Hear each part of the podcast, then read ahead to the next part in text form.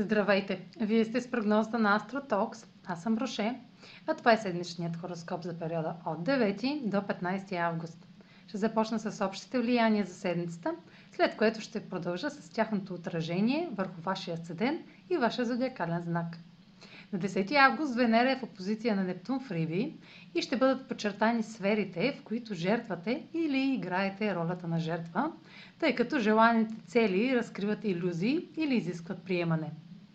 На 11 август Меркурий е в опозиция на Юпитер във Водолей и ще предостави основен и преувеличен извод, основан на социалните оценки.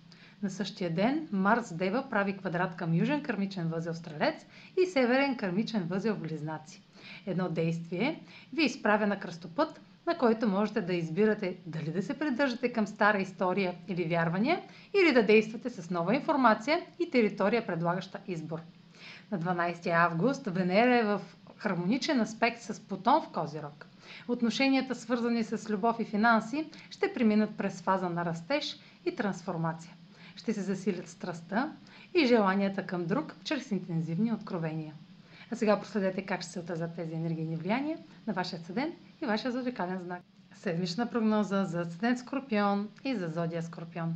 Венера във вашата социална сфера в опозиция на Нептун може да сочи разпадането на приятелска връзка или резултат, който осветява социално разочарование. Иллюзиите, романтични, идеалистични или творчески, ще бъдат заменени от истината, която ще включва разкриването на това, което е грешно или липсва. В някои случаи това може да означава стартирането на творчески проект, който разкрива публични недостатъци или жертви. Меркурий в опозиция с Юпитер във Водолей може да сочи окончателно кариерно решение или документ, който включва целенасочен поглед върху растеж в личния живот. Марс в квадрат с кърмичните възли ви призовава да избирате разумно преди да действате. Преследването на това, което искате, трябва да бъде балансирано между субективните желания и обективното осъзнаване на това, което споделяте с друг или неговото влияние върху вас.